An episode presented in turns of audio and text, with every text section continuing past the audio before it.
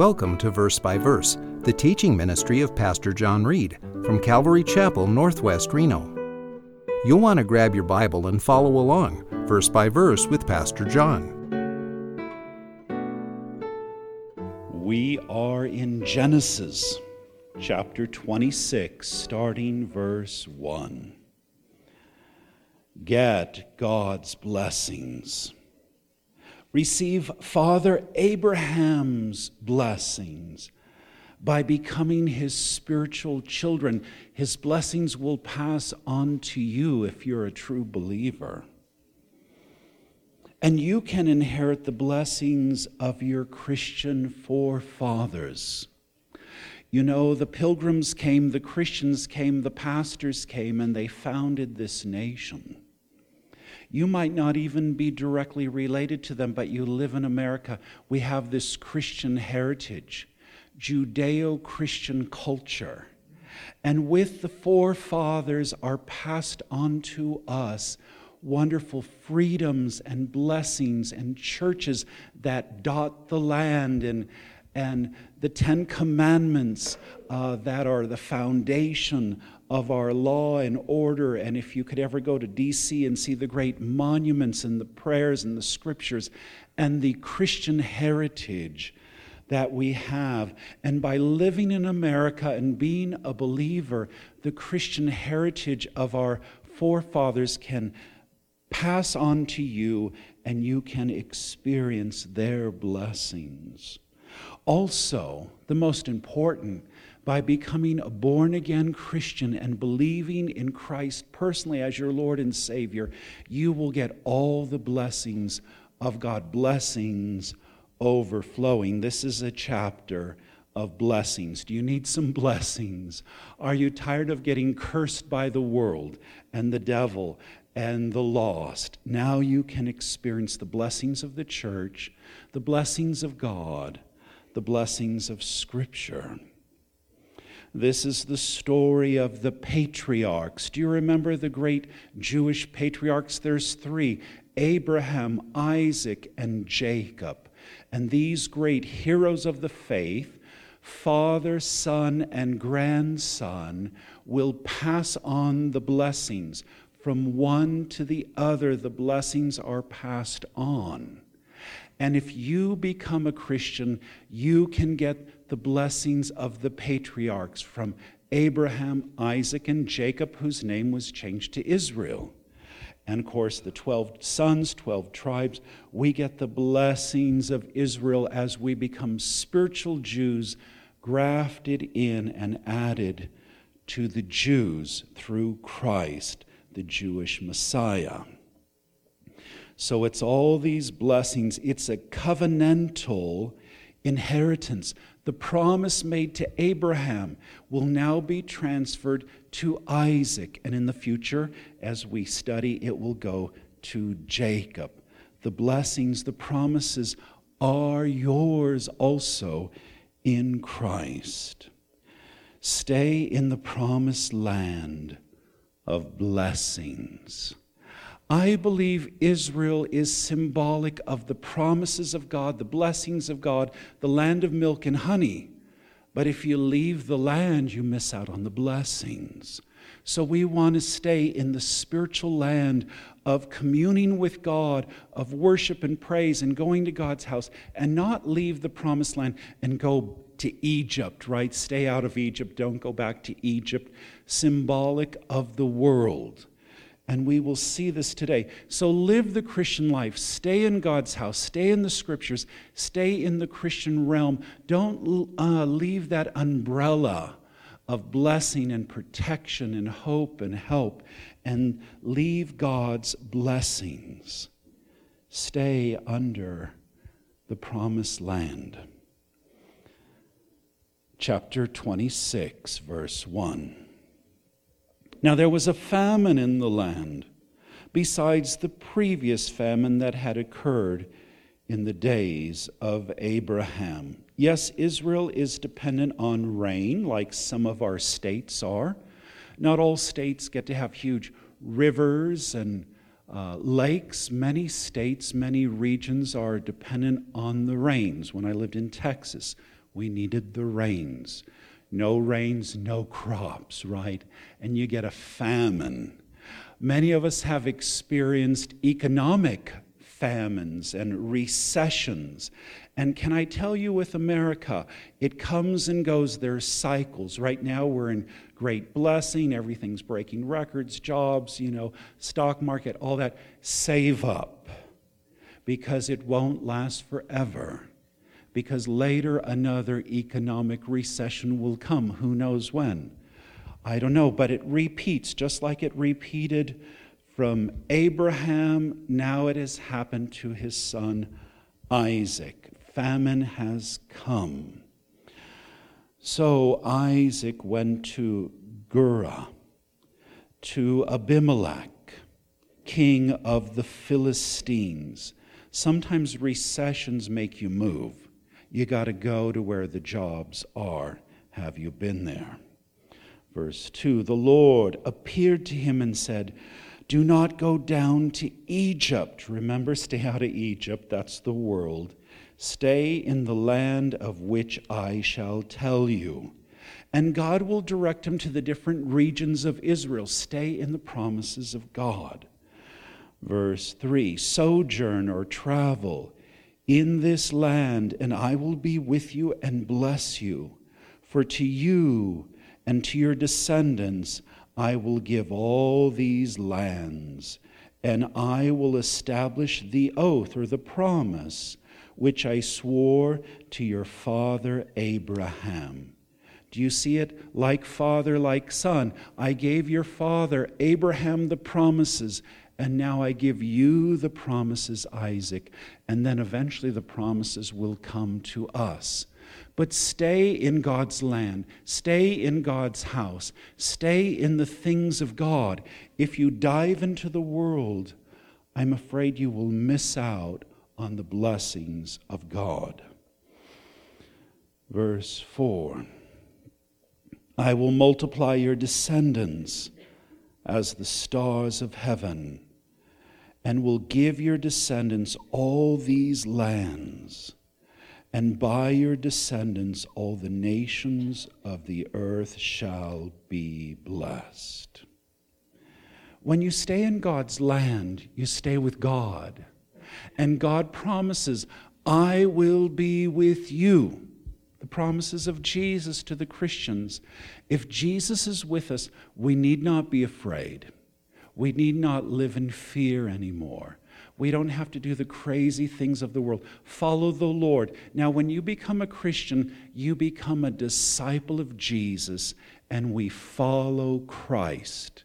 Wherever he goes, we go. And we stay in the promised land, we stay in his will, and we stay in his protection and his provision, and yes, his blessings. Do you see that? Remember this promise I'm going to give you descendants like the stars of heaven. Now the promise is gone to Isaac. Look at the stars. Do you ever look at the stars at night? They say the stars are innumerable. They're infinite. We cannot count them. And yet in the Bible, God says He has counted the stars and He has named every star. Go figure. I think the stars represent the descendants of Abraham. This is how many descendants. You're going to be the father of nations, the father of the Jews, the father of the Arab nations, and the father, spiritual father of the Christians. Millions and millions of descendants. And if you become a Christian, you are a child of Abraham, and you're like a shining star Maybe God's even named a star after you. I don't know why He named all the stars, but we will get new names, right? And our name is written on a white stone when we go to heaven. You get your new name. Maybe God's given you a star, and you are His star. You are His shining ones. The angels are called stars, and Jesus is called the bright and morning star. He is the greatest superstar of all. So may the stars remind you of Abraham's promise. Abraham, I'm going to bless you with so many descendants, and shining stars. Verse 5 Because Abraham obeyed me and kept my charge, my commandments, my statutes, and my laws. Why was Abraham blessed? Because he obeyed God. I'm afraid if you disobey, if you rebel, if you fight against God, you will miss out on the blessings of God. Maybe you're wondering, why am I not blessed? Are you walking with the Lord? Are you staying in His scriptures? Are you obeying the commands of what the Bible says? Then you will truly be blessed. But obedience is a key. It's the old hymn trust and obey, for there's no other way to be happy in Jesus but to trust and obey. Obey God's word. Do what he says. Because there is a contingency on the promise. Do you see that? If you will, then I will. I just see this contingency throughout the scriptures. Obey, and God will. Verse 6 So Isaac lived in Gerar. He stayed in the promised land. He did not move back to the world. What a sad thing when someone becomes a Christian and then they say, you know what, it's been great being a Christian, but I want to live like the world again.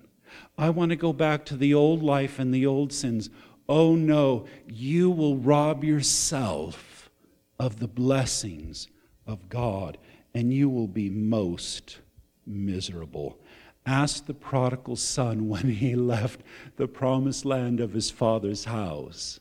But what did he do? He woke up. What am I doing here with these pigs? Eating this slop and being so hungry and being surrounded by the world. I'm going back to my father's house.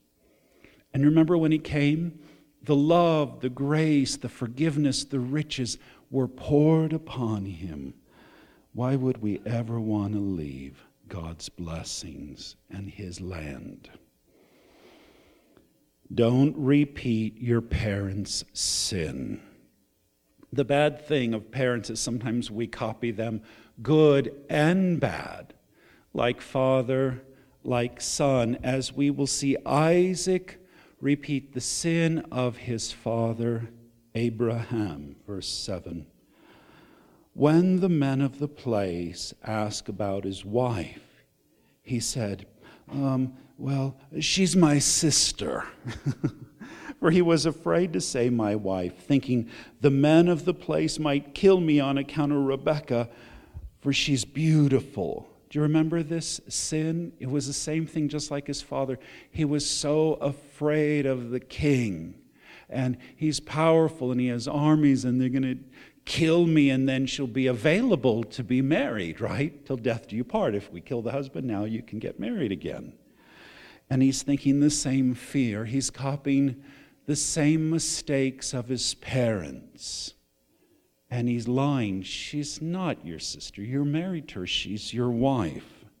Verse 8 It came about when he had been there a long time that Abimelech, king of the Philistines, looked out through a window and saw, and behold, Isaac was caressing his wife Rebekah. The king's great palace, he looks down upon the common people. And he's like, he's like making out with her. That is not his sister. That's his wife. They're hugging and being romantic. Bring him here now. Verse 9.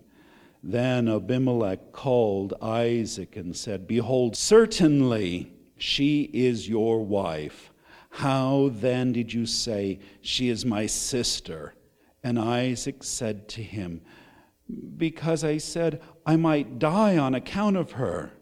I was scared of you. You're a great king. You got armies, and everybody loves my wife. She's so beautiful. She always gets compliments. And I didn't want to get hurt. So we had this deal we'd protect each other. Verse 10 Abimelech said, What is this you have done to us? One of the people might easily have lain with your wife, and you would have brought guilt upon us. You see, because Abimelech, now these uh, great kings and their descendants, I don't think this is the exact Abimelech. It maybe it's the second or third Abimelech, you know, like the Herods, right? And so he remembers what his parents went through, his descendants, and how his father, the king, had took uh, Sarah and God, in a dream, said, I'm going to kill you. You better restore this wife. And he knows the story of what happened to his family, and he doesn't want it to happen to him. So he's very upset. He's very scared because he knows there's a real God, and he passes judgment and curses as well as blessings. Verse 11 So Abimelech charged all the people, saying, He who touches this man or his wife shall surely be put to death. We have a law, an edict. I've put this couple under protective custody. Don't touch the husband, don't touch the wife, because they're holy and they belong to God, and I'm afraid of God. So don't touch them. Christians get the protection of God. There'll be people in the world that hate you and they don't want you and they push you away and they rebel against you. But when they see you're a Christian, some of them will be afraid. They'll have holy fear. I better not hurt these Christians because I know how God protects them. A reverence toward God's people. Don't copy the sins of your parents. You know, I used to hate that. Oh, you're just like your dad. You're just like your mom. No, I don't want to be like them, right? But sometimes we copy. They were models to us, good and bad. Get your daddy's blessings. The blessings that God gave your parents can now pass to you. Verse 12. Now Isaac sowed or planted in the land and reaped, he gathered the crops in the same year a hundredfold. Kind of like planting a little seed. He puts one little seed in, and a hundred seeds come back. One tomato seed, I got a hundred tomatoes. But it's unreal the ratio, the blessing, the bumper crop, and it was more than natural, it was supernatural. Have you experienced that? Sometimes I've sown to the Lord, I've served Him, I've tithed, I've given to the Lord, and uh, there's times I just kind of barely make it, and then all of a sudden my bumper crop comes in. And I'm like, oh God, I had this little investment and it like exploded and it's worth a lot of money. Or I bought this house and all of a sudden it went way up in value. Or I sacrificed one house for the Lord so I can move and serve Him and I got a bigger, nicer house and it went way up in value. Have you ever just saved and invested and, and you ventured to plant? I'm going to start a little business. I'm going to have some little investments. And because you worked hard and you saved and you planted seed, and over time, God blessed you. And sometimes His blessings can just be unreal and we don't even deserve them. And He gives them to us out of love, and because we're obedient and we're faithful, God will bless you. And we see this supernatural blessing on Isaac. It's a hundred times, a hundredfold. And the Lord blessed him. 13. And the man became rich and continued to grow richer until he became very wealthy. Now, I don't believe in prosperity doctrines, and I don't believe Christianity is about becoming rich. But I believe if you're faithful and you serve the Lord, He blesses you in every way. I think financially, with family, with health, with gifts, with jobs, with your dreams, with your goals. I mean, I think whatever you give to God, He gives back to you and He multiplies it. But I don't think you should ever become a Christian to get rich, right? I'm not into the health, wealth, prosperity. I do know every Christian, when we leave earth, we will become the richest people in the universe. It's guaranteed. It's the inheritance, it's the blessings of Jesus. We're married to Christ. He's mega rich and will be richer. Uh, the poorest person in heaven will be richer than the richest people on earth. It's just a matter of time verse 14. For he had possessions of flocks and herds and a great household, a big family and servants and employees, and yes, they probably even had slaves. So that the Philistines envied him. Now, can I warn you? When God blesses you, the world will envy you. They're going to want your stuff. They're going to want your family. They're going to covet. They may target your wife, your children, try to take them away from you, to get your house, to get your business, your job, your monies, the things that God has blessed you, your cars, whatever. The world will be envious. Why are you so blessed? You're so happy. It's like the hand of God is on you, like Job the blessings of Job. And what does the devil want to do? Rip him off, take all the blessings away. This is the devil, this is the world, this is the demons of hell. They're out to turn our blessings into curses. And this is what is about to happen. 15. Now, all the wells which his father's servants had dug in the days of Abraham his father, the Philistines stopped up by filling them with earth. We're so envious. You know, his father gave him this great inheritance, and he's made it even greater. He's got all those animals and flocks, and his farms, and his ranches, and his cattle, and his goats, and his sheep. But we're going to cut off the water supply. We're going to starve them out. We're going to make his ranches into a dust bowl, and it's going to be a ghost town for Isaac, right? If they cut off your water supply, your animals are going to die. Your family's not going to make it. Your crops will fail. So, this is strategic as the enemy fills up the ancient wells because they had to draw the water from underneath. Underground water tables and even in Reno, I think of Verdi, so close, we have wells for the houses. And if your well dries up, you have no water for your household. It's a disaster. Stop up the wells, cut off their lifeline of water. Verse 16 Then Abimelech said to Isaac, Go away from us for you are too powerful for us. The world will push you out, get you fired, push you out of the neighborhood, report you, start causing trouble, right? Have you been there? Crazy. Verse 17 And Isaac departed from there and camped in the valley of Gerar and settled there sometimes it's better to move on. It's not always a wise thing to go to war and to start the battle. It may be a big mistake. So he's chosen, I'll just move. Verse 18. Then Isaac dug again the wells of water which had been dug in the days of his father Abraham for the Philistines had stopped them up after the death of Abraham.